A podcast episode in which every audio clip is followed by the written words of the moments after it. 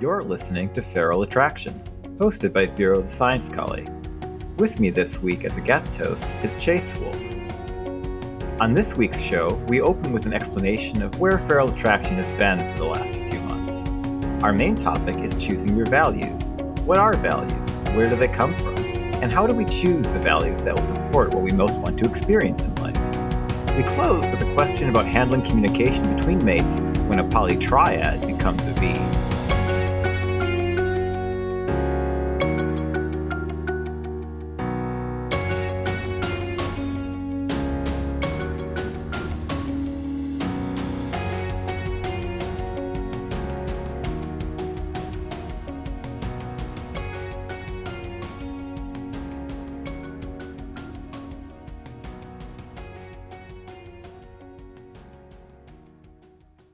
Welcome back to Feral Attraction.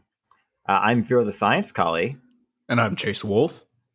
And I'm glad you could be here, Chase. Uh, you know, this is the first show that I've uh, done in the last, I think, four months or so. I think our last show might have been end of March. And as I'm sure many of our regular listeners will be aware, we've been on hiatus for a bit, uh, in part because I was resettling myself in the lovely state of Michigan, where I now live with uh, one of my mates, Rhythm Fox. You may hear him scampering around in the background. If there's any background noise, I blame the fennec. Um, but uh, we're re- really enjoying our new apartment. Um, we do live right next to a freeway, so it seems no matter whether I live in New York or Seattle or Michigan, I cannot escape the background noise. So we will do the best we can, but unfortunately, the Feral Attraction Studio is, is still a tad non ideal on the production value side of things. But we'll try to make up for it with really nice content. Um, but yeah, so this is I had Chase on the show because frankly, just listening to me talk for 90 minutes would be a bit much, even for me. And uh, we have lost our intrepid Panda co host, who is busy with personal projects and running his own life, which I absolutely cannot blame him for. And we wish the Panda all the best. But uh, in light of his departure, I've needed to bring on guest co hosts to have somebody to bounce ideas off of and hopefully share collective wisdom. And so we'll be kind of pulling people in from the fandom and perhaps outside of the fandom who either have some expertise on a particular area that they'd like to share with the show or who've just had an interesting conversation with me on a particular topic recently and maybe that, that we decide that that would actually be a good uh, topic for feral attraction that's actually how uh, this particular show came to be uh, which is choosing your values. And Chase, that evolved out of a conversation that the two of us had in one of the Feral Attraction Telegram chat rooms, which, by the way, if you'd like to join, uh, the links for those are available at feralattraction.com slash contact. Uh, but can you let's talk a little bit about uh, you know tell me about your background and uh, you know a bit of the conversation that that we'd had and what made you want to come on the show. Yeah, actually, you know, we we were having this conversation in in that chat room um, just very recently, last week actually, and you got a hold of me because we we were having like some really deep conversation about how you not only view your values, how you choose them and apply them in life, um, and that's a concept and an idea that's very important to me, um, especially here recently. Um, I I actually I do deal with some mental health problems, um, and I recently overcome a bit of PTSD that I've I've battled through in my life. Um, so a big part of getting over that was re-examining what I valued in life. Um, so it became something that was super important to me um, in in getting myself healthier um, and understanding myself better, so I could express myself better to other people. Very cool. So there's a bit of personal investment in the topic and something that you've actually kind of worked through yourself and identifying your values and then perhaps choosing values that would work better for you given everything that was going on in your life. And I think over the course of the show, we're first going to go over what values actually are, because it's, it's, kind of a bit of an ambiguous concept if you're not used to thinking that way. And then we're going to talk a bit about where, where our values come from originally. And once we've kind of established that, we're then going to break values down into a few different types and describe which types might actually be more enriching for your life. And once we've gone through all of that, we'll then talk about actually choosing your values and picking values for yourself that are going to really empower you to live the life of your dreams and really be your true self, which honestly is something that a lot of people could benefit from, I think. And it's, I think, as I mentioned, it's something that you and I have both kind of worked through for ourselves. So there's going to be some uh, kind of personal anecdotes and and stuff thrown in along the way that should be a pretty uh, pretty rich show, I think. Yeah, and, and I think it's important to note that talking about something like values, that is a very internal thing. So it's going to be hard not to put a little bit of bias from it from ourselves um, into it, just a little bit, because it is such a personal idea to have. I think it's a little bit silly to even pretend that we are unbiased or impartial on the show. I certainly don't don't pretend that I don't have biases and partiality to me, but part of being kind of radically authentic and being your true self is kind of acknowledging that and not caring and still presenting something, having outer faith in the ideas and values that you you truly believe in. And I think that I really try to kind of walk my talk and live that out and even how I do the show. So I don't really think you need to be apologizing for having a bias, Chase. I think that's just part of who you are. And the fact that you acknowledge it and accept it as part of you, it's part of what makes you a great co host. So uh, hopefully, we have a, a, really good show here. I'm, I'm excited and looking forward to what we get into. So let's start out with what are values. Um, we can start with the Google Dictionary definition. According to Google Dictionary, values are a person's principles or standards of behavior. They're one's judgment of what is important in life. And I think the dictionary definition is onto something there. We do use our values to make judgments, and particularly we use them to make judgments of good and bad, or right or wrong, particularly as it applies to behaviors, both in ourselves and in other people. So if somebody does something that we don't like, we often say that they were wrong or that they're a bad person having done that thing. And usually, what we mean by that is they weren't really respecting or honoring one of our values. So, if somebody steals from me and I value personal property or the integrity of personal property, that person is not respecting my value when they when they steal from me. So I judge them to be a bad person because they're not they're not part of the same value system that I am. That's often how we end up using our values. But that that's not entirely, I think, the the, the doesn't fully capture everything in the way that I would like to think about values. The way I like to think about values is really the things that you want your actions to embody, what you want other people to see in you based on how you conduct yourself in the world. So basically you might think of your values as the underlying meaning behind your actions when you're living according to what you really aspire to be and that's that's kind of how i think about values for myself. Chase what's your perspective on that? Yeah so i actually um i i've explained this to people and i like to use this analogy. Uh, my personal analogy I use for my values, as well as a combination of my values, morals, and ethics, but that's going to be those are two other topics that deserve their own show because those take just as long to get through. Um, I view that combination of those things together as sort of my own personal constitution or bill of rights, right? That is the law that governs every single action I take in my life. Um, so whenever I make a decision, life decision, whether I consciously think about it or not, I'm referring back to my values to make that decision. So it's very important to have a very good understanding what you do value. And it is possible to change them. It's just not a very easy process. Yeah, and I think we'll get into a bit of what that change process can look like a little bit later in the show. But I think the metaphor of kind of laws for oneself is is useful in the sense that you know laws can be changed, they can be altered. Um, you might decide that a law requires a certain exception based on some other law or some other need that you might have. So I like that your your definition captures this idea of there kind of almost moral guidelines or things that you want to live out, but you also recognize that there might be some flexibility there based on the the needs and the context that you're actually dealing with. Um, that's really cool. I think it's a really good idea. Um, one of the things that I do try to mention in, in that sense is I, I do mention about the difference between breaking, say, a law in convenience and breaking a law because it's unjust. And, and I view the values thing as kind of the same way, right?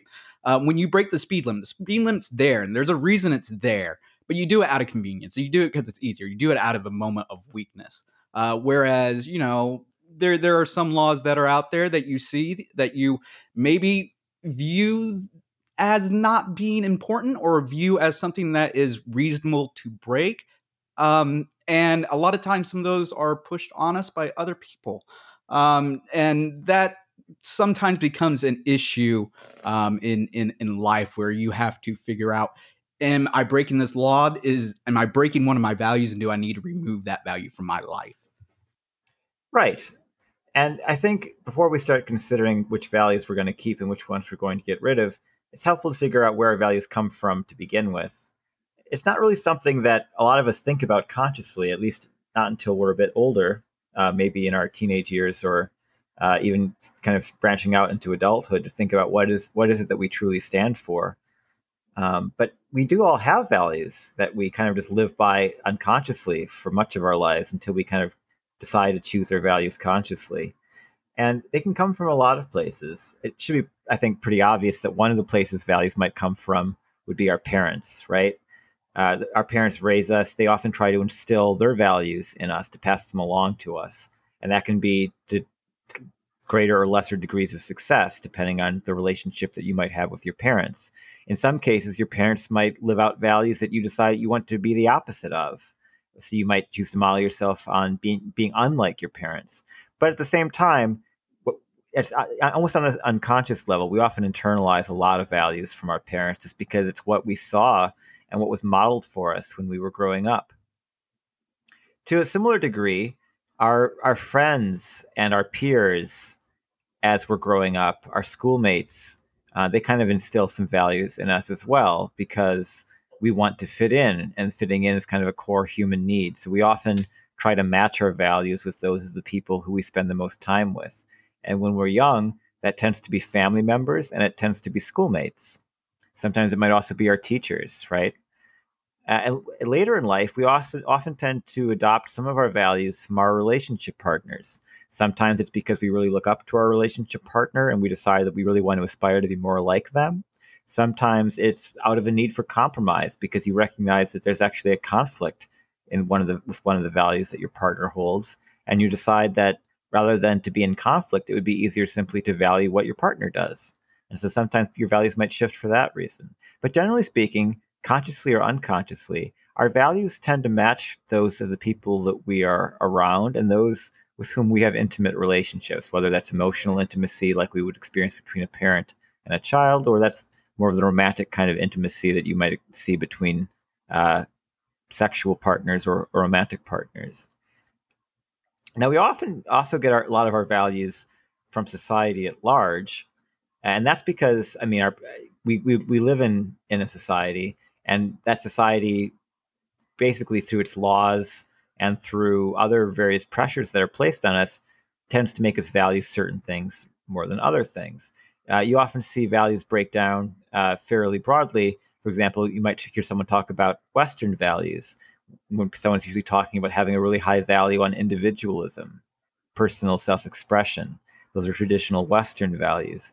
You might also hear someone talk about traditional Eastern values, which tend to be more about collectivism and uh, kind of the greater good and, and kind of uh, suborning the self to the well being of the whole.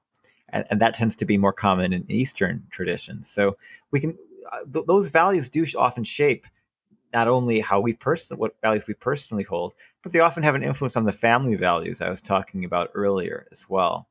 Now, sometimes people might form a subculture or a kind of a a sub society within greater society, and that group might value different things, right?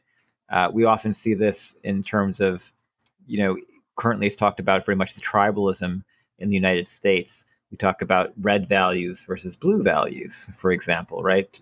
Talking about Democratic values or Republican values. Those Democrats and Republicans are still a member of American society, but they, off, they also have their own subset of values that unite them as a group. So we can often think about groups as, in some sense, being defined by the values that they share. The, the purpose of a group is usually to come together around a certain set of shared values or shared goals. And oftentimes, goals and values are very much aligned with each other. So, thinking about the values that are being represented by a particular community or subculture that you might be a part of, the furry fandom, I think, being the obvious example here. But then even within furries, there are still groups that break down even further and have different values, right? You have the fur, furs who are more, uh, I guess you might say, yiffy, who are interested in the pornography and maybe murrsuiting side of the fandom. And you have other furs who are maybe in the, the non Yiffy department who are really just there for the art and for the community and for the the plushies and and for the cuddles and they don't they don't really want to think about it being sexual.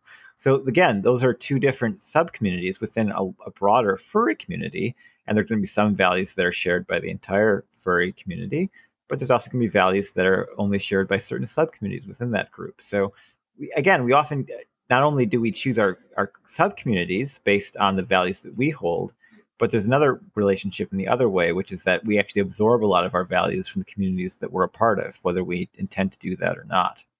So this is often why you know we warn our children about you know not getting in with the wrong crowd, right? Because oftentimes we absorb a lot of our values from the crowd that we're with, and it's important to be aware of that because when you're choosing your own values and deciding which values are actually working for you that are making you closer to your true self or letting you experience a joyful life you want to be aware of which of those values you want to keep and which of those values maybe aren't actually serving your needs but are coming from outside of you or being placed on you by your parents or your peers or your partner or the sub community you're in.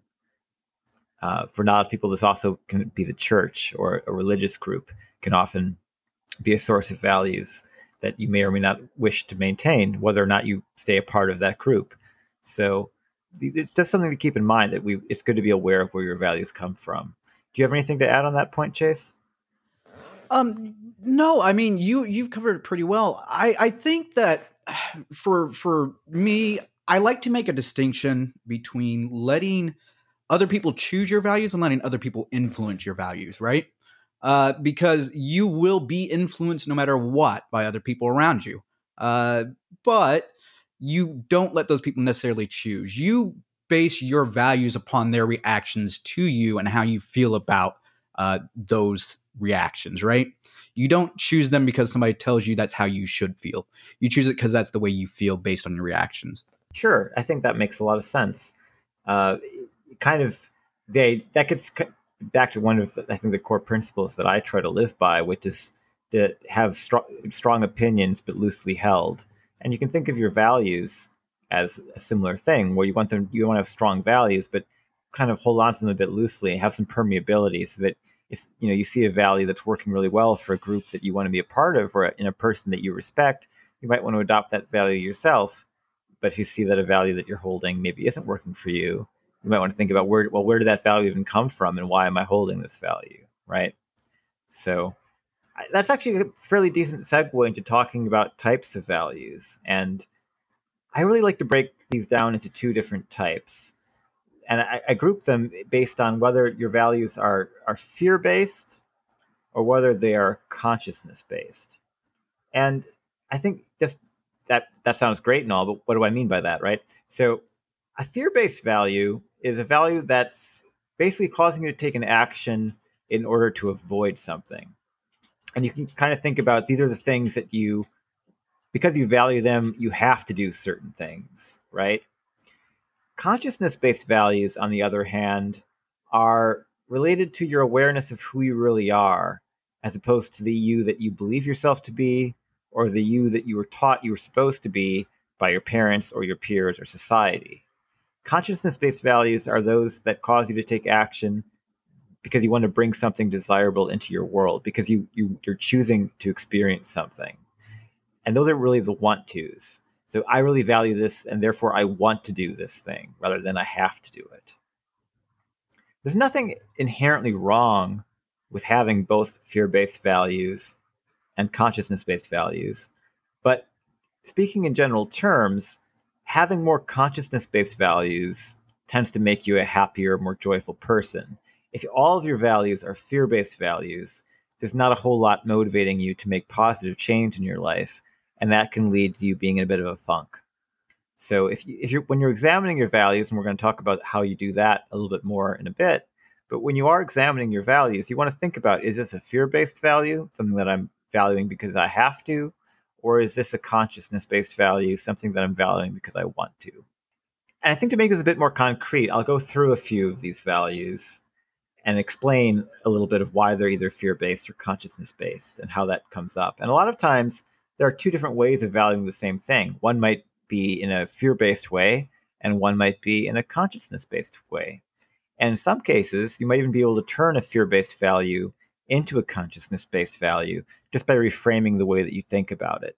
And as we're talking about these values, I think we'll, you'll see a few opportunities where you might be able to do that if you hold some of these values for yourself.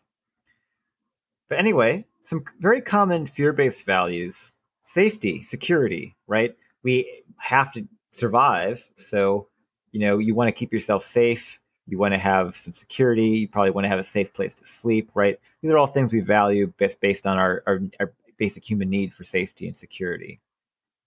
Another one in a very similar vein is valuing absence of pain. You don't really want to experience pain, so you have to keep yourself out of danger, right? That would be another fear based value. Another one that comes up a lot, for, and especially in interpersonal relationships, is valuing avoidance of conflict or avoidance of confrontation. And this tends to show up in people who don't really want to rock the boat or who get really anxious and worried about upsetting other people.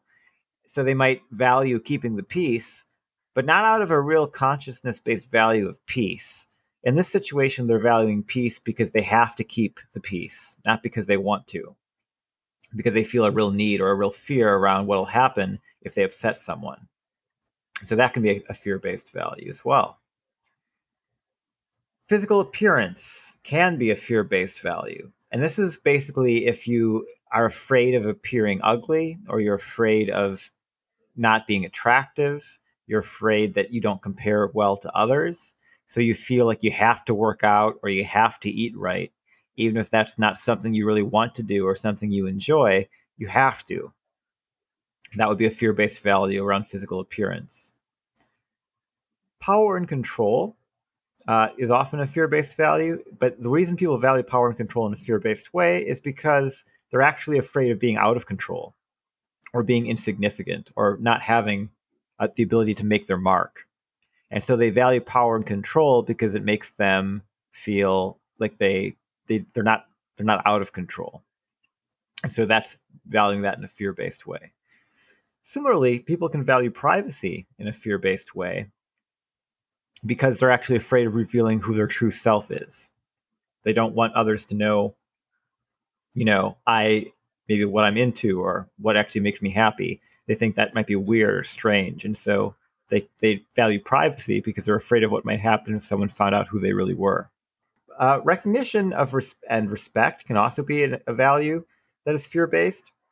And what, when you value recognition and respect in this way, it's generally because you're actually again kind of afraid of being insignificant and so this is uh, a way of keeping yourself from experiencing that fear coming true.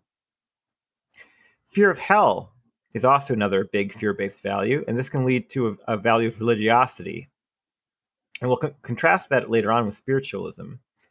But religiosity is basically when you participate in a religious tradition out of a sense of obligation or a sense of fear not because you really value what that religion is offering you in terms of positive things in your life.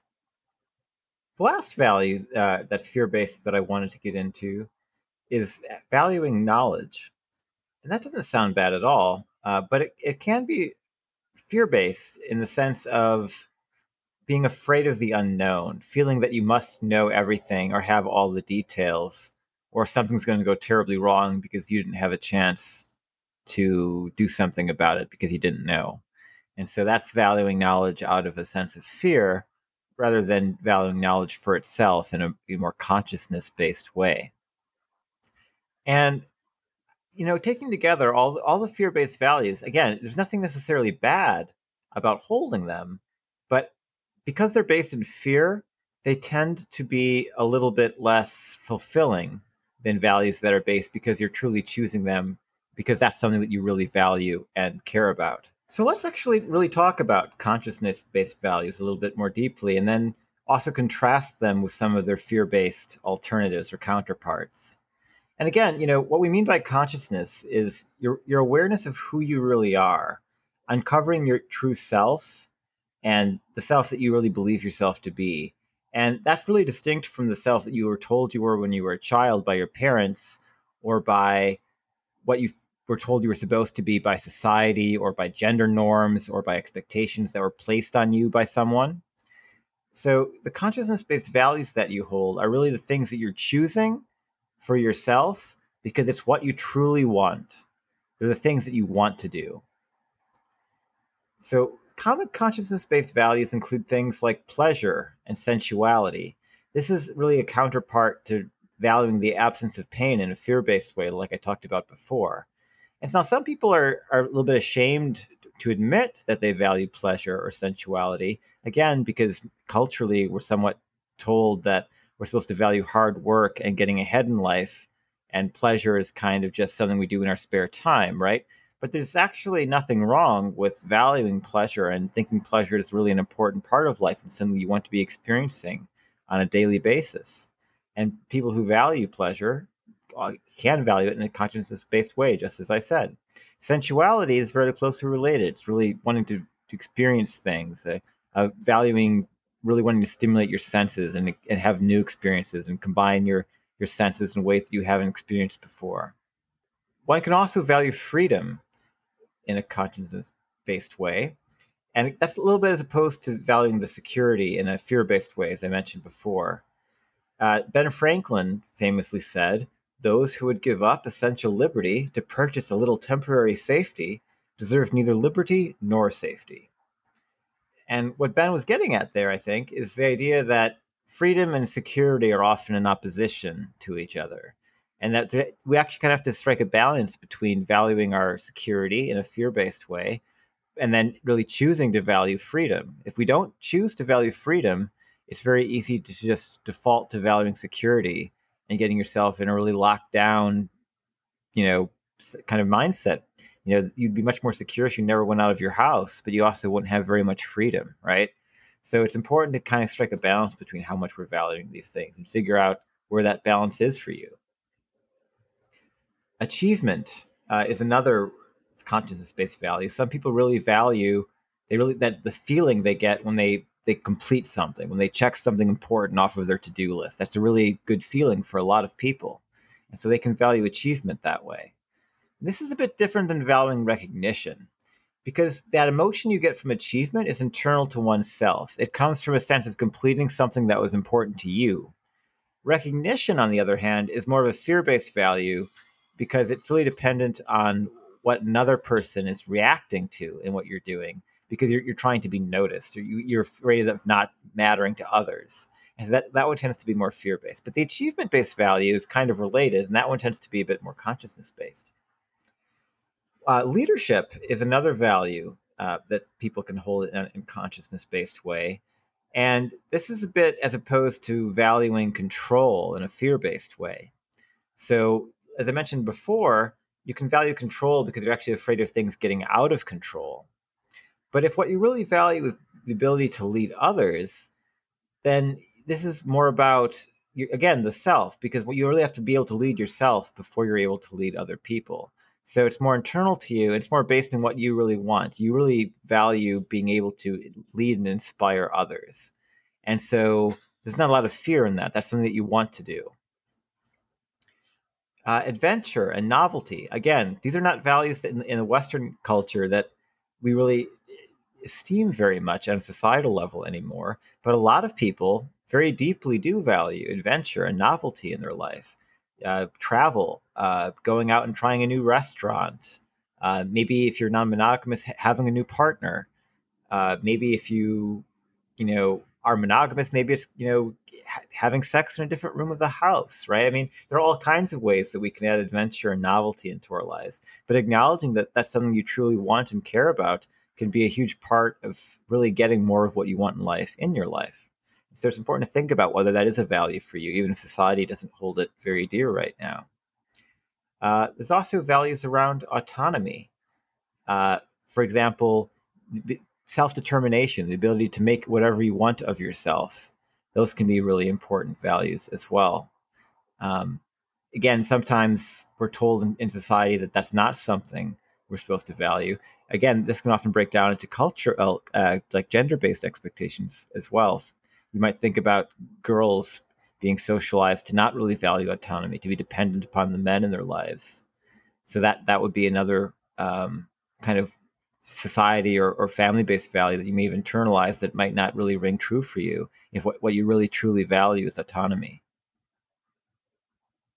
A way of valuing spirituality too and I mentioned earlier kind of religiosity and the idea that that's often based in a fear of hell that you're you're participating in a religion because if you don't participate in it fully, you're going to go to hell or bad thing, terrible things are going to happen to you.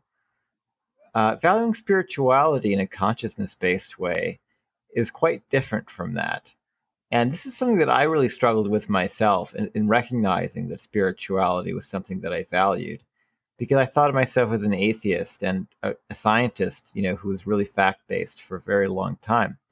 And it occurred to me that there are ways of experiencing spirituality that have nothing to do with a particular religious tradition, and that spirituality is really about what's internal to the self and what's greater than you, what's bigger than you that, that's important to you.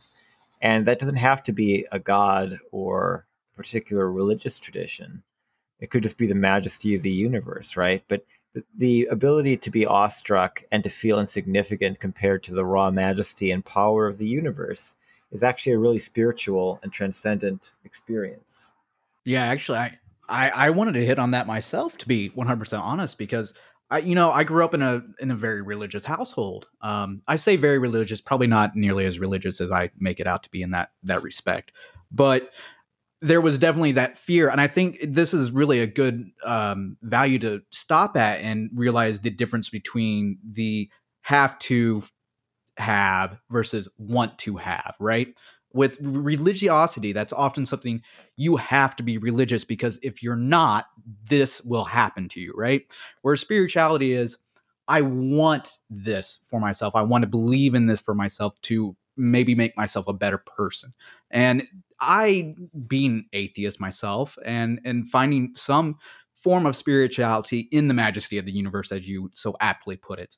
You know, the idea that we came from, you know, a little speck of nothing and burst out to the universe and we're all necessarily part of that. We're all stardust as Carl Sagan might say um, that can be a very spiritual notion, and that doesn't require any belief in in a a higher power of any sort to to have that feeling, and that's something that comes internally rather than from external pressure. Yeah, and I, I think one thing that's really in common with all of the consciousness based values is they're all things that are internal to the self that you're valuing for your own reasons versus valuing them because of fear of something else that's external to you, which is really what all the fear based values have in common. And I think the spirituality one, being able to recognize that there's a capacity for spirituality inside of everybody and that how that manifests can be entirely different from person to person. In some cases, that is going to be religious faith. In some cases, it might be something like therianthropy, which is really important for a lot of people in the furry community. In some cases, it's just going to be belief in like I said, the majesty of the universe, or it might be belief in the oneness of all things, which is a, a, again an Eastern sort of belief coming out of Buddhism. But there are many, many ways of experiencing spirituality that don't necessarily involve worship or a deity or anything of that nature. And being able to recognize how spirituality can be useful to you and how by valuing it in your own life, you can kind of bring call into your life more of what you truly want that's a really powerful thing to recognize. Was thinking about the degree to which you value spirituality and whether that, that is something you value. Uh, it's something to kind of meditate on and think about a bit more deeply. Uh, personal growth is another major value that uh, people don't tend to think about, but a lot of people really do value that the sense that they can better themselves or the sense that they can grow and change and, and improve from their mistakes. And valuing personal growth is actually probably one of the most transformative things that you can choose to value if you don't value it already. Because uh, Carol Dweck actually is a famous uh, psychologist who talks about this really extensively and invented the concept of mindset. And she really talks about there being two different types of mindsets there's a growth mindset and there's a fixed mindset. In a growth mindset, you believe that the self is not fixed, and that you're actually capable of improving and getting better over time. And in a fixed mindset, you believe the opposite that you your personality is set and that there's no changing it. And it probably makes sense, but those who choose to hold a growth mindset and who value personal growth tend to do a lot better in terms of emotional health and success and lots of other things. So, being able to cultivate a growth mindset in oneself is actually a pretty cool thing to be able to do if it's not something that you already value. But if you do value it already, reflecting on it and recognizing that that's a major value for you can also help you make more time for personal growth in your life and actually encourage it to happen because you're aware that it's something that's important to you. So it's, it's a useful thing to think about. And kind of as opposed to the fear based value of privacy, there's a consciousness based value towards intimacy that many, many, many people hold. And it's probably one of the most common values that people emphasize. There's a really neat value around connecting to others and having another person who you can share your deepest thoughts and emotions and experiences with. Naturally, if you have a fear-based value around privacy, it's going to be really, really hard to establish intimacy with another person unless you're able to make yourself comfortable revealing your true self to that other person. So if you really value privacy and you also really value intimacy, you're eventually probably going to find out that those values are somewhat in conflict with one another. And you might have to make a decision about which one of those things you truly value more, or in which context it makes sense to be acting on either the privacy value or the intimacy value. Community, as I, I kind of mentioned community a bit uh, earlier in terms of a source of our values, but I also mentioned how there's kind of a two way relationship between the values that we hold and the values that the communities we're a part of hold. You can also kind of think about community as a bit of a meta value because it is, in a sense, valuing other people who also share your values. That means, of course, though, that it's important to know what your values are and what those of the community that you're thinking of being a part of are to know whether it might be a good fit for you.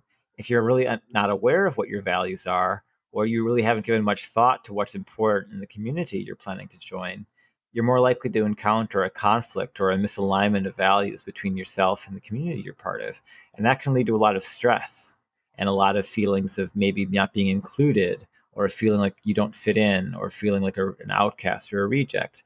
And that's generally speaking not what we go to communities to feel like. So this might be an important thing to consider when you're if you're thinking about participating in a new community or a sub fandom or particular group. Yeah, and one of the things that does happen in those communities is sometimes those community values do change. Um, you may join a group um, or subgroup of a community and and feel very welcome, but over time, just like everybody else's values do change over life, the the values of that community might change, um, and sometimes that will be in direct conflict not only with your values but who you value as having friends because they may be influenced enough by those changes that you may not recognize them as the same people anymore. Um, I had that sort of an experience personally inside of the gamer community recently. Um, when Gamergate happened, right? Uh, a lot of people really got roped into it because they were initially put on the idea that it was about ethics in journalism. That sounds, you know, really tempting to everybody, right? We all want there to be ethics in in you know news media, right?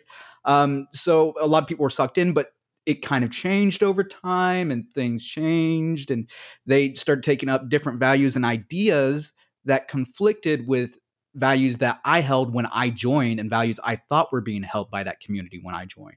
So I kind of had a little bit of an explosion. I had to re-examine what I valued and if I valued my friendship and my part of that community enough to eschew the values that I currently hold um, eventually I decided my values were more important to me and I did leave that community. So it, it's not like these having these values is not important to us um, in society. It's very important because it will guide us where we go. Yeah, that's a really nice, poignant example of basically something I was about to talk about, which is really what to do if conflicts and values are present between yourself and a community that you might be part of.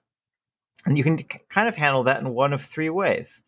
You can accept paying the what I like to call, and it kind of it's a Dan Savageism, but the price of admission to be part of the community and to and basically choose to tolerate the difference. You're aware of the difference, you know it's there, but rather than becoming upset about it, you just let it be. you might also choose to examine your own values and decide that your, yours might need to change. Maybe something that you thought was really important to you isn't so important to you in light of having this wonderful community of people available to you and that by you know really valuing that that one thing you're costing yourself the ability to participate in a much larger group so you decide not to value that thing so much anymore. The uh, third thing you might choose to do is to recognize you know what? My, my one of the things that i value that are unique to me and that aren't part of the group those things are really important to me. They're pretty core to who i am and those aren't things i'm willing to compromise or give up. So in order to really be my true self and to be authentic to myself, I have to choose to not be a part of this community and maybe to find a community that might be a better fit for me based on the values that I do hold dear to myself. And those are the, the three good ways of handling a conflict. There's a fourth way, and it's kind of a bad way. In my personal opinion, I try to be non judgmental, but I'm just going to come straight out and say this is a bad way. um, but you see it sometimes in the furry community with like the furries who are really upset that sex like exists at at all in the furry fandom, and they think that like because they came into the fandom and they're not sexual, that they have the right to make the entire fandom asexual and like Barbie and Ken doll, like no genitals ever kind of thing. And you know, I respect their values, and like it's totally cool to not value sex and to think that that's icky and gross and not something I want to see on my day to day. That's totally fine. But the thing is, coming into the fandom, that actually is a pretty big thing in the furry fandom, and a pretty large swath of the furry fandom is sexual and does incorporate sexuality into the way they express themselves in the fandom. And you don't have to be a part of that subgroup, but you do kind of have to tolerate that they exist if you want to be a furry. And it's pretty difficult to live your life just constantly in conflict and angst over the fact that these sexual furries exist if you're one of those individuals, right? So you, you kind of want to avoid that that constant stress of trying to change the community that you're in as a one man army because you're not going to have very much success in shifting the values of an entire community as just the kind of the odd man out, right? What you're most likely to do is alienate the community that you're trying to become a part of and make it much harder to actually genuinely connect with people who are in that group because they're going to be feeling attacked by you on the regular. And that's not a very fun experience for people in a, in a community to have. They don't they don't really come to communities to feel attacked. So that's not to say that you can't change a community from within, but that you in order to do that, you really have to be a part of the community first, and you kind of have to win the hearts and minds of, of other others around to, to what you're what you're valuing without really just demanding that others change their values based on what you hold dear. Uh, the wise sage John Mayer once wrote, no one ever changed their minds from something someone shouted real loud one time. And I think that is true. You shouting real loud about your values in this new group isn't going to change anybody's mind.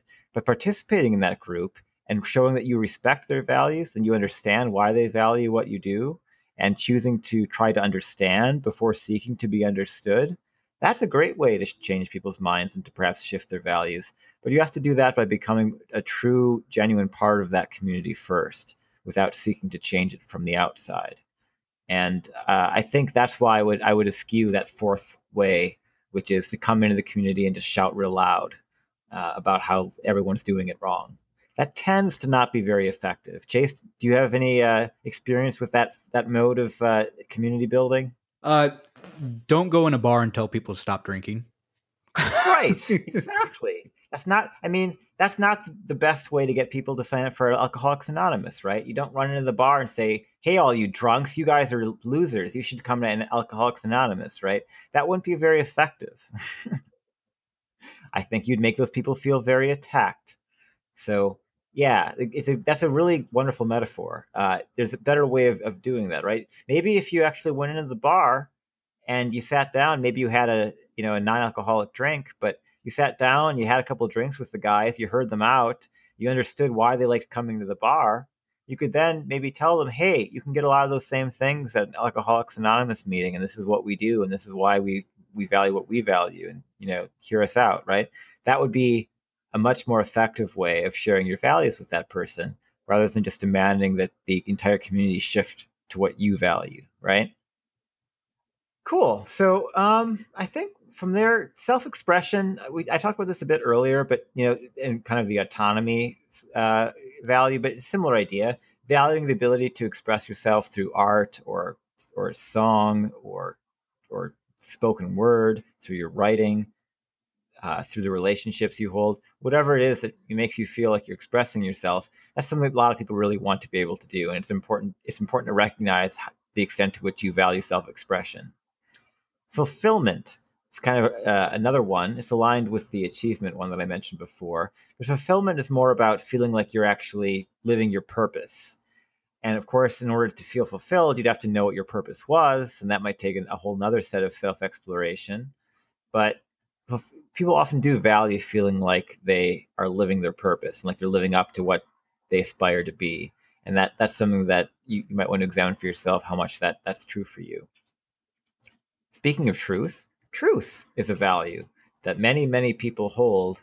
Uh, it's kind of suffering these days. I feel like there's there's a little bit of uh, lack of truth value going on at the upper echelons of our federal government right now. But you know, generally speaking, people by and large tend to value the truth. They want to know how things really are. They don't want to just live in their own bubbles of belief. They want to know what what the facts are, and this is kind of where people who value science, people who value journalism. This is oftentimes boils down to a really strong value of truth. So you might want to think about the extent to which that's a value for you. Justice, another really strong value. People like to feel that the world is just and like to do what they can to make it so. They, they might, you know, be really intolerant of things seeming unfair because they really have a strong value of justice and they want they want to spread justice in the world. So you might want to think about the extent to which you're valuing justice. Justice is one of those weird values too that sometimes you can value a bit too much because as much as we value justice, at the end of the day, we kind of have to acknowledge that we don't really live in a just world as much as we would like to. Injustice happens, right? And so this is actually a major point that the Stoics uh, from Greek and Roman philosophy were really big on.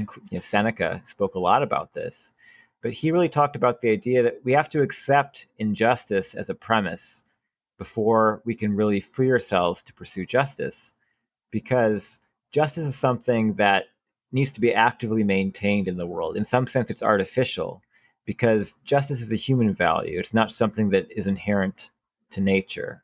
It's, it's, it's wrapped up in human judgment. So if we wish to create justice in the world, we first need to accept that the world is unjust and not let ourselves get bogged down in the fact that the world is unjust, but instead continue forward and strive to create that justice in the world that, that we live in, if that's a value that we hold. So you might want to think about, you know, the extent to which you value justice and how how you're living that value and whether you're living that value from a place of expecting everything to be just or a place of expecting everything to be unjust and then striving to create justice in the world. Knowledge is another uh, value that I, I talked about earlier in the category of fear based, but there's also a way to value knowledge in a consciousness based way. And this is when you're valuing knowledge in a basis of curiosity as opposed to fear of the unknown. Again, people who are in, very in, invested in things like journalism and science tend to value knowledge in this way because they're just really curious and they, they have a desire to understand. This is uh, uh, another way to think about this is something that Bertrand Russell broke down into uh, love knowledge and power knowledge. And Bertrand Russell talked about uh, love knowledge being wanting to know something just because you truly love it, you're passionate for it, you want to know everything about it because it fascinates you. And f- power knowledge is that other type of knowledge where it's fear of the unknown, the desire to control, to maintain order. And eh, there's nothing necessarily wrong with valuing knowledge in either way, but I think it's important to think about the extent to which you value knowledge and why you value it and be honest with yourself. And if it's you don't like the answer, it might be something you choose to change, but it's important to think about why we value the things that we value. And there, there are different ways of valuing knowledge. Chase, did you have something you wanted to add there? Yeah, um, I, I kind of waited till probably the last point here um, to to bring this up uh, because I, I wanted to tie in the fact that a lot of these, especially the the conscious based values that we're speaking of here, um, tie into one another extremely well. Um, like truth and justice, for example. Like oftentimes, justice is going to rely on truth, so you need to have a value for both to express both of them uh, properly. Um, and and knowledge is definitely one of those because it ties back into um, personal growth, definitely, especially out of the curiosity element of it. Um, and I've definitely had experience with that, um, even here in the community. Um, right, I when when I first came into the community, I, I had some, you know, maybe some preconceived notions about certain segments, especially the uh, ABDL and uh, baby fur community. Um, and I had an aversion to stay away from that because I, I didn't uh, I didn't express my curiosity enough to learn. I steeped myself in ignorance, uh, which is is something that happens to to even the best of us. Um, but I always looked at it, you know, through through a crooked eye. Um, but eventually, when I started valuing um, that curiosity based knowledge rather than power based knowledge, um, I, I, wanted to learn more and understand why I was having these aversions. Try to figure out what my exact problems were. Um, so I, I went and I realized actually I had a number of really good friends in the baby fur community, and I spoke to him about it. And, and I sat and I listened to him. I didn't go in there thinking, you know, all the preconceived notions that I originally had. And once I opened myself up and learned about these things and learned about, you know, the headspace ideas, um, I my opinion greatly changed. Now, it's still something I'm not interested in, right? But I at least understand, and that was a personal growth thing. And now it's not something that I can have, you know, wonderful conversations with people um, in those those sub communities that I wasn't able to have before. Um, and and that's helped lead me to not just be more open, uh, but allowing me to have a little bit more empathy for other people inside of the community. Cool. Yeah, that makes that makes sense. Uh, and I think I really like your talking about the example of trying to understand different sub communities within the community that you're part of. And I think that's actually a really great opportunity to express that kind of uh, curiosity value because as I mentioned before, in some situations, you might have to choose to tolerate things being part of your community that you don't value. And choosing to express a value of curiosity about those things is actually one great way to be able to tolerate them because that means that you can understand what's going on there without really having to value it for yourself. But you can be able to take the perspective of another person and understand why they might choose to value something different from what you value. And that's a really powerful skill. It makes you uh, able to really empathize with and understand other people and really get along better with people in your life who you might, in some sense, be forced to get along to, either because they're part of a community that you really value or because they're part of your workplace, or they're part of your school environment, or because they're your boss, or because they're your child. These are people you can't easily get away from, right? So if even if you don't value the same things, you might have to be able to tolerate each other and being able to express curiosity about each other and try to understand why someone might choose to value something different from what you value. Really important stuff. So I, I really appreciate you uh, highlighting that, Chase. Is there anything else you wanted to hit before we move on to the meat and potatoes of our episode, choosing your values? I mean, no. Um, beyond we we already touched on a little bit. Um, but I, I just wanted to note, you know, the fear-based values versus conscious-based value. Oftentimes, those those fear-based values are the ones that are instilled on us by our friends, our family, and society at large. And you know, some people can live in that sort of manner, and that's fine, and that works for them. Um, but I think that as you once again outlined before, people that are, happen to be happier, you tend to have the conscious based values that come eternally um, from within themselves, so they don't have that inner conflict. It's sometimes easier to be in conflict with the world than it is to be with yourself.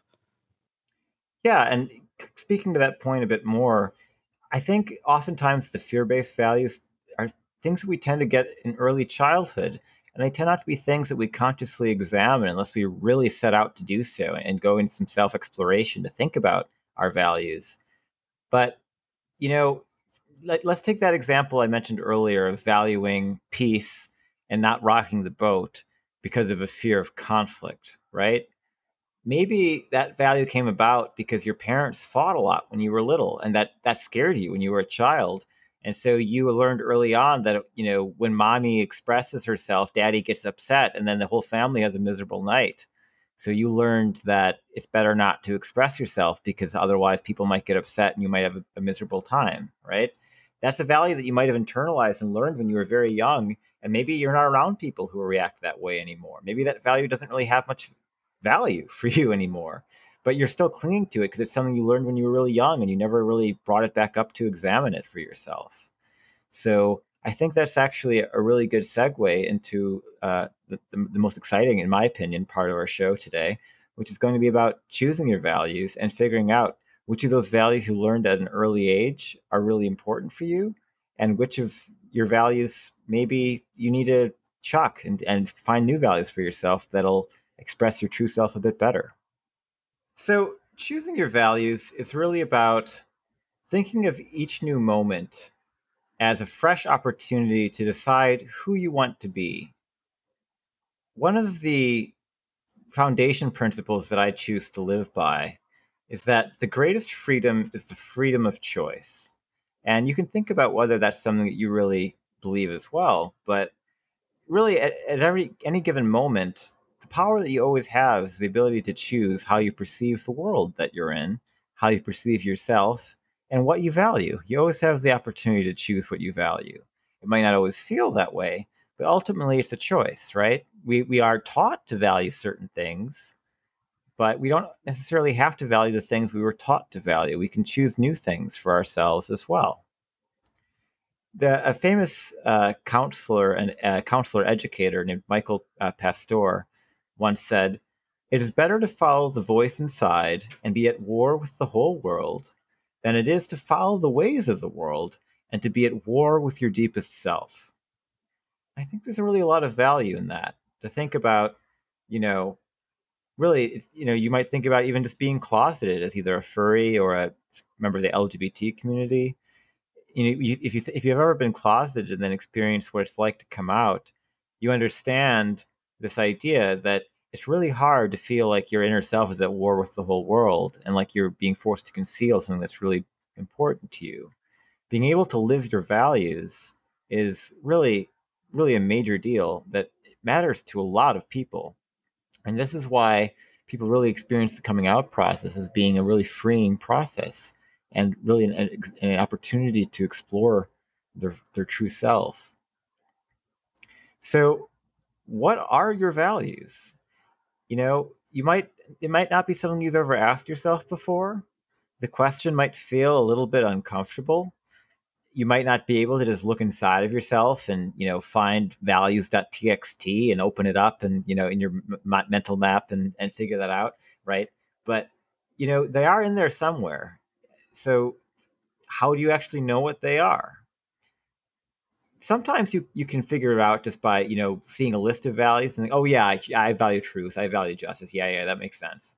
But there are other values that might be a bit deeper. Maybe you don't recognize that you value them necessarily until there's a specific situation presented to you where that value really shows itself.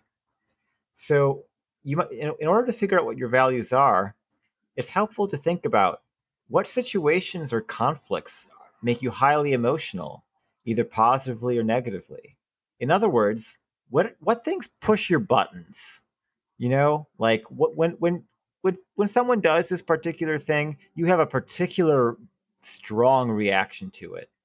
Why is that? You know, you might ask yourself, what value of yours was wasn't respected in the situation if you were made to feel negatively? Or you might think about what value was of it, was it of yours that was actually was respected if the situation made you feel very positively? And that's a great way to tease out your values because there's always a value at stake when you're feeling really emotional about something. Generally speaking, it's when our emotion, our, our, our, our values are either treated with great respect or when they are treated with no respect that we have a strong emotional response. Uh, now, if the situational way of thinking about this doesn't bring up a lot of things for you, um, there are, there's also some kind of like some just questions that you can ask yourself that'll help you tease out what your values might be if you think about them in a kind of values context you might ask yourself empowering questions such as what am I unwilling to tolerate? Like, what is it in my life that if it I just can't put up with it. Like if there's somebody around me who do, who does this one particular thing, I just I'm out of there. I just won't put up with it. I can't even make myself be in the same room with this. That that probably means that there's a pretty major value at stake for you. You might also ask yourself, what am I unwilling to give up? Right? The things that you are unwilling to give up under any circumstances, those are things that you value for one reason or another. And you might want to think about what those reasons are. You might also ask yourself, what recharges my batteries? As in, when do I feel really at peace? When does time just seem to flow for me? And I'm just kind of really, ah, like I can just relax. What when those activities, that those situations are probably things that you value because everyone really values the ability to recharge, right? That's a, that's a core human need. You might also ask yourself, what really makes me feel excited? gets back to that idea that when we feel positive emotions very strongly, it generally means that one of our values is being respected or is being honored. And you might ask yourself, what value of mine is being honored when I'm feeling excited? You might also ask yourself, what experiences or activities have the most meaning for me? What are the things that I remember? The things that you have really strong kind of flashbulb memories of, that you can remember in great detail, almost as if you were still in that moment. Generally speaking, those moments had something to do with a value that you hold really dear to yourself. Either that value being tarnished or, or disrespected, or that value again being honored very deeply. So you might want to think about which of those values were at stake for you in that situation. You could also ask yourself, why do I need the things that I tell myself I need? What is it that makes this a need and not a want? What value is at stake for me that I need this thing rather than just want it? Another really interesting question is when do I compromise my values and why do I do that? This is a great way of figuring out if, you know, there's something that you value that you're compromising because you need to fit in with a community that you're part of. In which case, you might think about, well, do I actually value this thing at all if I'm willing to compromise it? Or is there a situation where you feel coerced into compromising a value that actually is really important to you, but maybe it's conflicting with some other value that's being imposed on you from outside? And that might be a situation of thinking about how can I bring these two things back into accord with each other. You also could think of ask yourself, what keeps me going when times get tough? Or what is it that I value that I have that prevents things from getting any worse? Generally speaking, those things that really we cling to to keep us going during our dark times, those are things that we really value. And it might be important to call awareness to what those things are. One of my favorite questions is what is where is there a gap between who I am and who I really know myself to be? This might be a situation where you're just not living up to a value that you find really important, but being aware of what that value is might actually make it easier for you to live in accord with that value because when we're aware of something we have a lot more uh, freedom to choose actions that will be in alignment with our values. So if there's something that's really blocking you from being the person that you really want to be or that you know yourself to be ask yourself what that block is preventing you from achieving what value is at stake for you in that and being aware of that value might actually make the block seem less significant so those are some questions I like to ask myself. Is is there anything that you kind of do to explore your own values, or that you can talk uh, to Chase? That I know you said that you kind of went through a values exploration yourself and and went through a bit of this process. So I'm just wondering if you had anything else you'd like to share about your own process here. Right. So my exploration with changing my values, um, it's actually was kind of a little bit weird for me because I I've had maybe I want to say like three big shifts in my values in life. Um, one of them being brought on going through puberty, right? Um, and and having that change of valuing what society, my parents, my friends, etc., imposed on me and told what is important to value, and getting some of that internalized values coming out. Um, and I think a lot of people, most people, probably go through that during their teenage years. Um, then I had some issues, which I, I, I mentioned. I did have health issues with uh, PTSD. Um, ended up moving down to Florida, um, totally away from what I originally, uh, just a totally different society, basically. Um, going from the Midwest to to Tampa, Florida, is not exactly um, a small change in lifestyle. Um, so I, I readjust my values there, and then here recently, during my process of getting better, I once again readjusted my values and went back to those values that I had kind of found in my teenage years. Um, and the reason that those happened in that order is because when I got unhealthy, um, I started accepting more of the fear based values. Um, I wanted to avoid the conflict. I I did not want to rock the boat um, because I had seen how my emotional reactions could be um, in those moments. Uh, so I started accepting that stuff, and it kept me from becoming healthy uh, because I wasn't challenging myself. I wasn't growing. I was just avoiding absolutely everything that I could.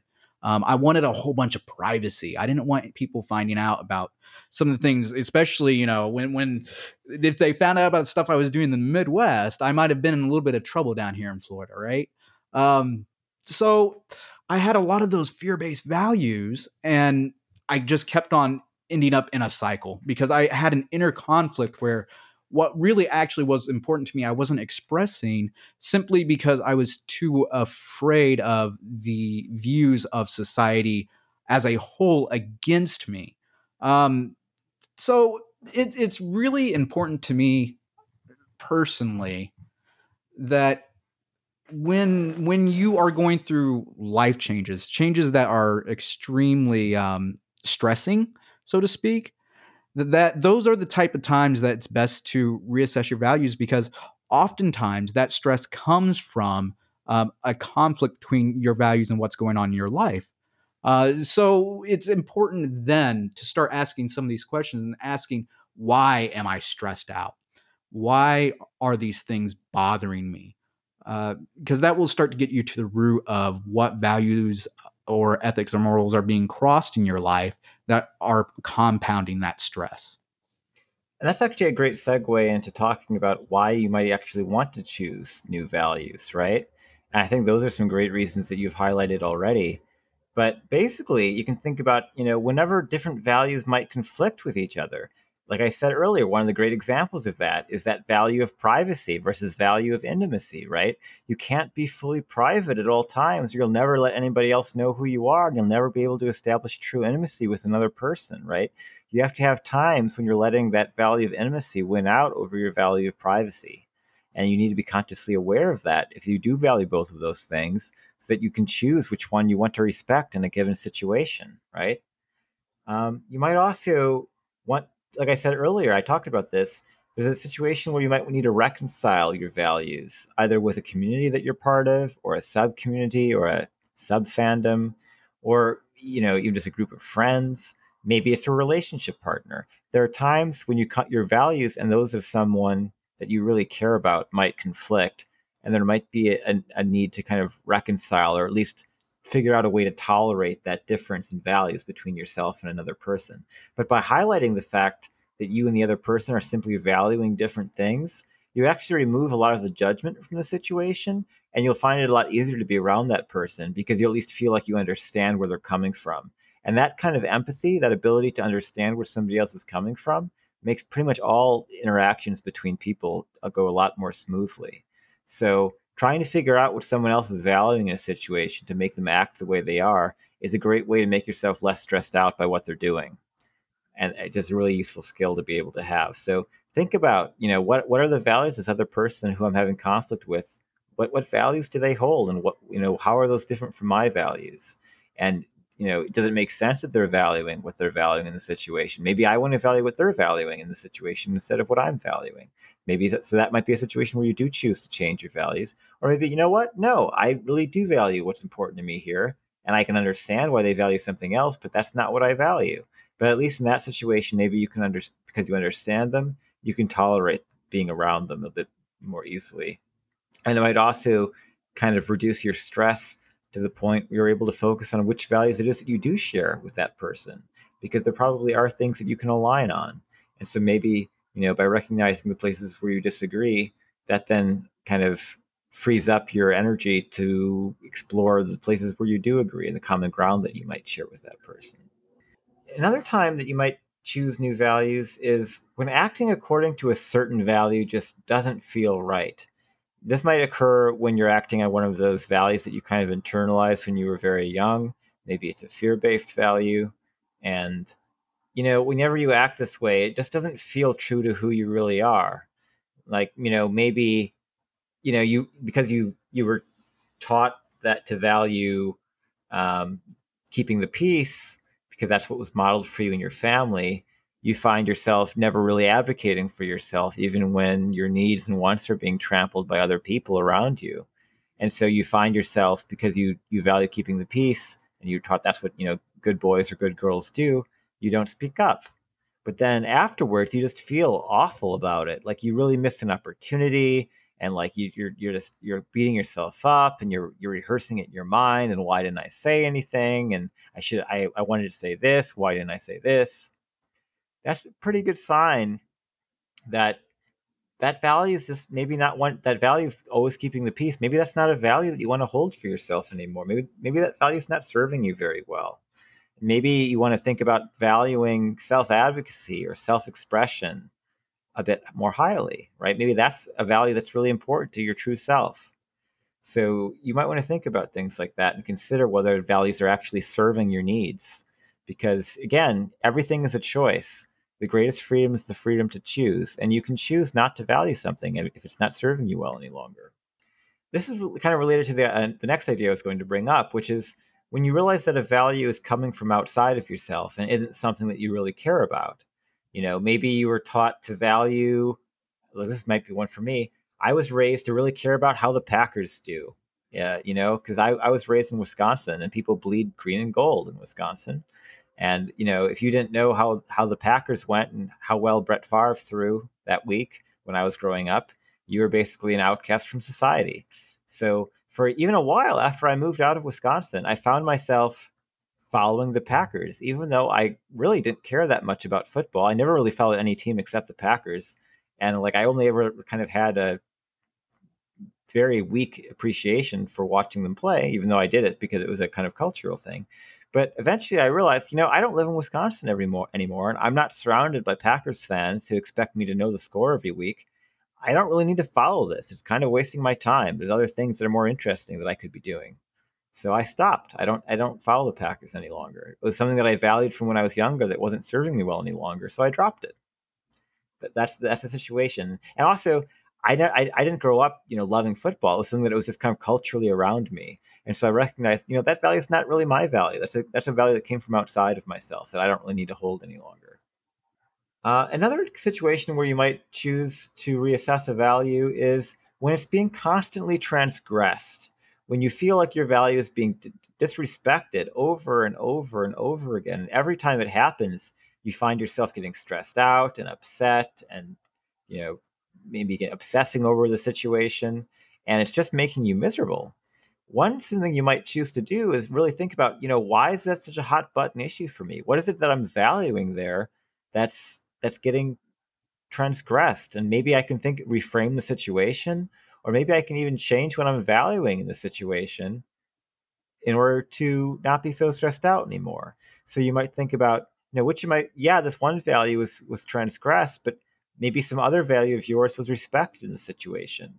For example, if you know you're getting really stressed out because somebody said something nasty to you, and instead of coming back with a witty retort, you kept silent, and later on you're beating yourself up because you didn't say anything back, you could at least recognize, hey, I did a great job of respecting my value of keeping the peace, and I didn't upset anyone in that situation.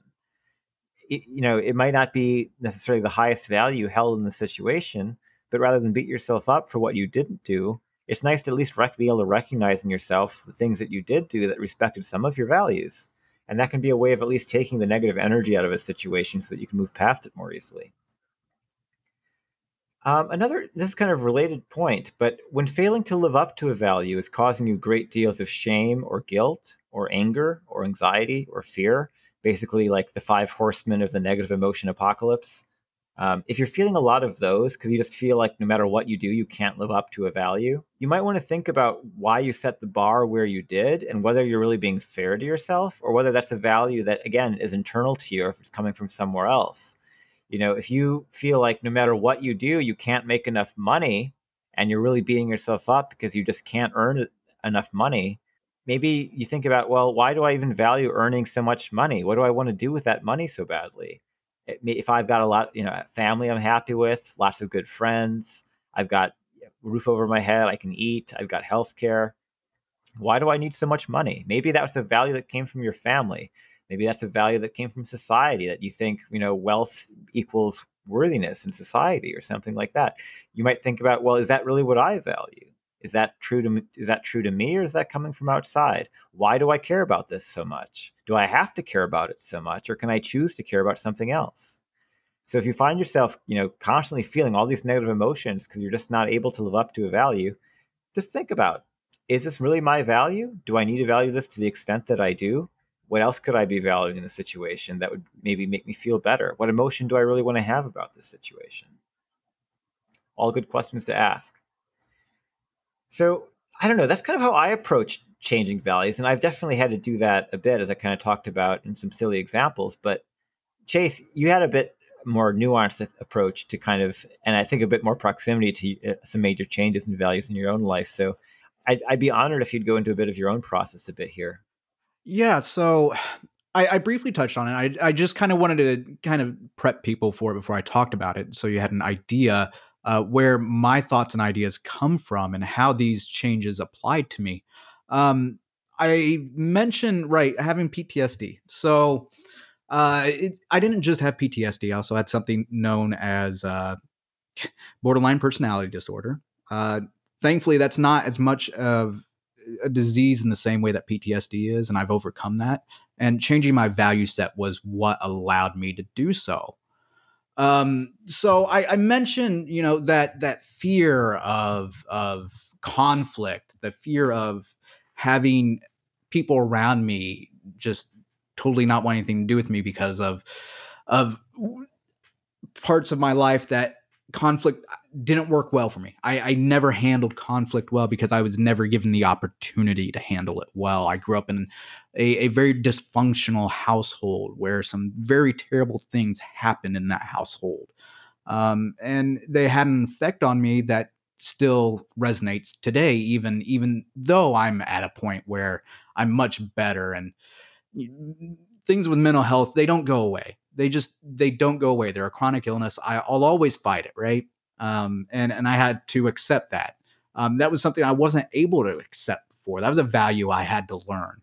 Um, is is being okay with uh, the flaws in myself, whether I was whether they come from me and the values that I hold, or whether they come from certain biology in my life. Um, so I had this really, really bad um, value of avoiding conflict and, and privacy and just not wanting anybody to possibly get close to me because I was afraid of hurting them. Um, because it, no matter what I do, my number one value in my life personally is uh, is empathy. I, I really feel for other people, even though sometimes, especially during that point where I was really having this huge fight with with my inner demons um, the ways that I was showing empathy did not line up with uh, with good values. I, I was very much just extremely isolated, and and it comes back to the idea of when you're free, you're also very vulnerable, right? And I didn't want to be vulnerable, so I went out and got proper help that I needed. Got a lot of help from my family. As, as much as I hate to say that, I got a lot of help from my family, um, and then they were wonderful to to allow me to do so. But what I had to do is I had to re-examine how I framed my values and and whether those values served me in a way that actually allowed me real personal growth because I have always valued personal growth. Even when I was going through those dark times, I, I was very interested in getting back to college and getting my degree. Um, I think what the the biggest change that made me realize that I I was going down the wrong path with my values was because of having this want to avoid conflict and pain. Um, I had eschewed my responsibility of taking care of the people in my community, um, and and I felt a, a very big disconnect uh, from not just people in my personal community, in my personal circle of friends, my personal life. Uh, I also felt a huge disconnect with the furry community uh, which was always a big part of my life. I mean, honestly, if it wasn't for the furry community, I probably wouldn't have, you know, been able to express myself in in emotionally in relationships, nor sexually in relationships, um, the way that I have been able to. Uh, it, it was actually the furry community was great in allowing me to have the freedom to express myself in in the ways that I wasn't allowed to in my somewhat religious household. Um, and one of the big changes was maybe changing my knowledge um, value from one of those of wanting power of wanting knowledge so that i could do better in my life to wanting knowledge just because i want to know some of this stuff right that was something that actually that was fostered in me very young but because of those fears coming into me in, in some of those dark times i changed it from that curiosity into the power based knowledge because I wanted to get out of my situation. I thought, you know, somehow making more money would make me better or those type of thoughts, which it never did because the battles I was facing, especially with uh, borderline personality disorder, um, were more of an internal battle. They weren't based on external forces. They were based on a mismatch of of my values. You know, when when you have a value of of freedom, but you also have a value of privacy and avoiding conflict. Th- those things are going to fight each other because ultimate freedom means you're going to be disagreeing with a lot of other people. It means you're going to have a lot of conflict in your life. That's so you can't point. value both of those, right? You can't value both.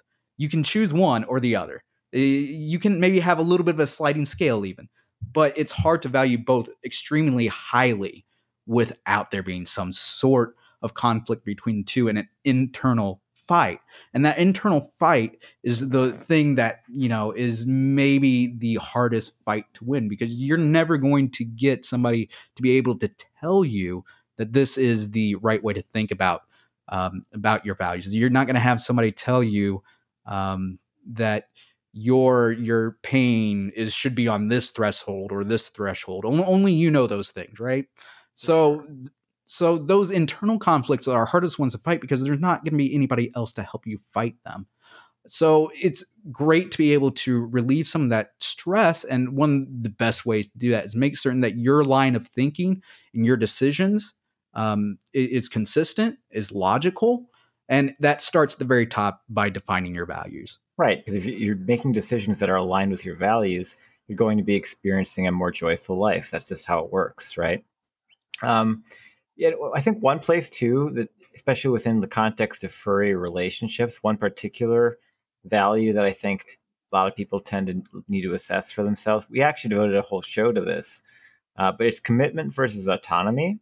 Those are two values that are opposed to each other, and you can be in different spots on a on a spectrum, kind of between you know two different axes uh, two different poles on one axis, I suppose, of commitment on one side and, and autonomy on the other. And when you're choosing your partners, that's one situation where you really want to make sure that your value is pretty well aligned. You can have a, be a little bit off, but if you're at two different ends of the spectrum, you're going to run into a lot of conflict over one of you having expectations surrounding kind of almost a collectivist view of putting the, the pack or the relationship ahead of personal interests and the other person is going to have an expectation of each person doing what's going to make them happiest and expecting the, the others involved to just tolerate whatever that might be. Both of those are 100% valid ways of living and there's nothing wrong with either one but they don't really coexist very well unless you're extremely cognizant of the fact that there is a difference and you're somehow able to tolerate it unless you're in the category of people who are really good at being able to do that you really want to make sure that you're choosing partners who are pretty close to you on that commitment versus autonomy axis. And if that's something you'd like to hear more about, we have a, a show uh, that we've done on that in the past. You can go through our archives and, and dig that out, and it might be interesting for you. Uh, one other thing I'll point out that can be really helpful in figuring out what it is that you truly value is taking a values assessment. And I'm going to post a link in the show notes uh, to a values assessment tool that was shared with me during my coaching training. And it's a really neat tool because it lists out a whole bunch of values and it provides two different columns. One column allows you to rank from one to uh, one to ten how important that value is to you, and the second column allows you to rank how well you're walking the talk with each of those values. In other words, how well you're you're living up to that value. So if you're finding that you're valuing something really highly, but you're not really walking the talk or li- or honoring that value in your life, you might want to think about which of those things you want to change. Do I want to value this thing less, or do I want to change my behavior so that, such that I'm honoring this value more? And it can be a really useful tool for self reflection. So if you're interested in that, I will provide the link in the show notes. Is there anything else you wanted to add on the main topic, Chase? No, actually, I, I think we've pretty much beaten it into the ground in some ways. Um, I think there's a lot of really good information there for you guys to consider. Uh, I think what one of the the points that we're trying to get across here is just how important this, the idea of values is and how much people maybe don't take it into consideration simply because they view it as such a basic concept that they don't necessarily take the time to stop and think about it the way that they should.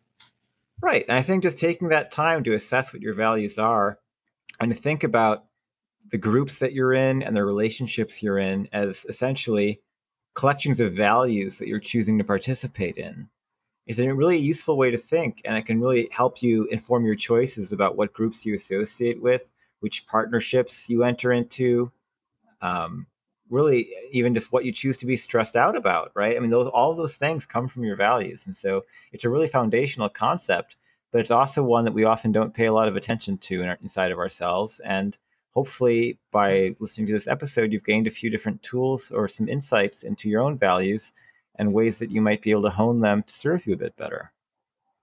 Uh, with that, I think we'll move on to feedback and questions. Uh, since it's been about four months, uh, there's not a whole lot of feedback on crickets that have been chirping. So I'm going to skip feedback for the time being, but hopefully we'll have some feedback on how much we totally sucked this episode for next episode. Tune Sorry. in next time. I do recognize that you know we probably are having some audio quality glitches and things, just because it's a new setup. But please bear with us. I'm doing my best. Um, okay, so questions. Uh, we did receive a question this week anonymously via our contact form. If you would like to be like the questioner and submit a, a question that way, you can do so at feralattraction.com slash contact.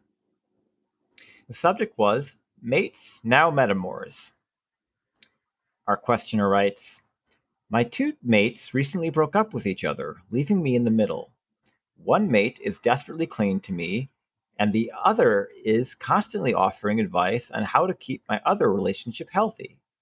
How do I just let things happen without the other thinking they had a hand in it? Okay, so first off, it's perfectly understandable that you would be frustrated that your mates are trying to take credit for decisions that you feel you're making on your own regarding how to handle each of them now that you're essentially the hinge partner in a V relationship that used to be a triad. It's really frustrating to feel that way, but I think this is one of those situations where you have to be willing to take responsibility for those things that are under your control and you have to be willing to let go of control of those things that really aren't your responsibility. And in this situation, you don't actually have any control over what anyone else thinks, including your partners. So they can think whatever they like, but you know the truth and you know whether or not they had a hand in your decisions. And you can make your decisions regardless of what they think. So I think that's really the key is just being aware of the fact that you know your mates can think whatever they like and you can calmly and politely tell them hey i understand that you think i made this decision based on x or y and it's perfectly natural that you would think that way given z but in truth i made the decision for q and w reasons right? So you can you can level with your mates and and explain to them what your actual decision making process was, and you can endeavor to understand why they think the way they do, and you can acknowledge them and validate their feelings without having to agree with them. And at the end of the day, you can express the, what your truth is, which is that you made the decision for a different reason. And beyond that, you don't have any further control of the situation you can't at the end of the day actually choose what your partners end up thinking. Maybe what you say will change their mind and maybe it won't, but that's really out of your control. And at that point, the best thing for you to do is simply to tolerate the, the fact and accept the fact that you don't have control over what they think. But all you can do is basically make the best decision you can and then live with the consequences of that decision. So that might not be exactly the advice you want to hear because I think you'd like me to wave a magic wand that would make your partners think whatever you want. But unfortunately, uh, the patent is still pending on that wand. It's still going to Underwriters Labs. I haven't quite gotten the final QC, so can't give you the wand yet, but check back with me. Hopefully, in the meanwhile, that little communication tip will be of service. Did you have anything you want to toss in there on the question, Chase, or do you think that covers it? No, I think I think that covers it well. Um, no, I just I, I I don't know that there's any great advice to give you other than what Vero has. This is just one of those situations where, unfortunately, you're you're kind of stuck where you can only worry about yourself as far as those feelings. Yeah, I think that's a good way of summing it up. Is be more concerned with what you're doing and thinking and feeling in the situation, and accept that the thoughts and feelings of your partners are ultimately outside of your control. Uh, all right, so that wraps our first show in like four months. So, way to go, Woo! everyone! Go team! Um, I will read our closer. So this is uh, the part where we get all of our fun contact information and hear our Patreon shoutouts and all that jazz. Uh, if you'd like to get in touch with me directly, Vero, Vero the Science Collie, that's me. I'm a dog, Bark. You can reach me on Telegram at t.me slash Vero Collie or at Vero Collie on twitter.com. Chase, where can people find you? Oh, they can find me on twitter.com at, at chase underscore wolf BTG. Um, I'm also a musician, so I, I do have some music for sale. If you look up at uh, wolfforlife.bandcamp.com, I actually have an album that uh, is built around uh, my experiences with PTSD. Um, so if you're into some, you know, interesting music, there's some there. Where can people find that, Chase? Uh, once again, it's on Bandcamp. Wolf four, the number four, life.bandcamp.com. Order now. Okay. Yeah, that yeah. sounds really cool. Actually, I, I, think I might even check that out myself. Uh, if you'd like to find the show itself, or my advice column, or pithy tweets that I put out four times a day to enrich your life and encourage higher consciousness living in the furry fandom, you can check out our Twitter stream at twitter.com slash feralattractfm or at feralattractfm. If you'd like to follow us on Facebook, we'll be cross, uh, cross post all of our tw- tweets, and you can also reach us and interact with us. Uh, you can reach that at facebook.com slash feralattractfm. Our contact page, where you can find uh, a anonymous question form to write in with questions for either the podcast or advice column. Uh, you can find all of our ways of getting in touch with us, and you can also find links to our Telegram communities. We have both a 18 plus and general audience Telegram community that uh, is a really wonderful, supportive environment to exchange ideas and get help with day to day life shit, as it were. Um, you can find that at feralattraction.com slash contact. I'm also going to shamelessly plug the fact that uh, coaching services are now available through Feral Attraction. One of the reasons the show has been on a hiatus for the last four months is I have been pursuing certification as a professional life and relationship coach. I am now nearing the completion of my certification and I'm actively taking clients. So, uh, if you would like to reach out to me directly for more one on one help with a relationship or life issue you are having, or maybe you'd like to sit down with somebody to actually explore your values and, and work through choosing your values with somebody who knows a thing or two about it, uh, I would actively encourage you to visit feralattraction.com slash coaching. Uh, I offer 60 minute coaching appointments. And uh, for at least a limited time, I'm offering a 60 minute complimentary first session to anyone who thinks they might want to sit down with me uh, for a coaching arrangement. So if you'd like to take advantage of that, you can get in touch with me and I will gladly work with you. And if you'd like to continue working with me after that first hour, I accept all clients. I allow people to pay based on their ability to pay. So I, I, refuse to not take a client simply because they aren't in a financial position to work with a coach. I really believe that everyone should be able to work with a coach and get the help they need with advancing their life and moving forward in a positive direction. So if you're really interested in doing that, I really encourage you to reach out to me. And again, you can do so at feralattraction.com slash coaching. Lastly, uh, we have to do our Patreon shoutouts. Uh, since we're only back up and running uh, recently, we haven't gotten all of our Patreon uh, patrons to get their new shoutouts into the show. So this week we just have the one. But I will point out that Joel Kreisman is a published author of anthropomorphic science fiction in his Para Imperium universe.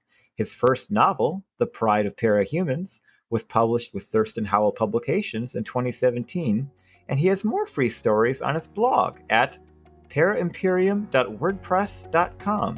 You should definitely check out his uh, writings if you're interested in science fiction, speculative fiction, uh, magical realism, any of those types of genres. It's really interesting stuff. And again, you can check that out at paraimperium.wordpress.com.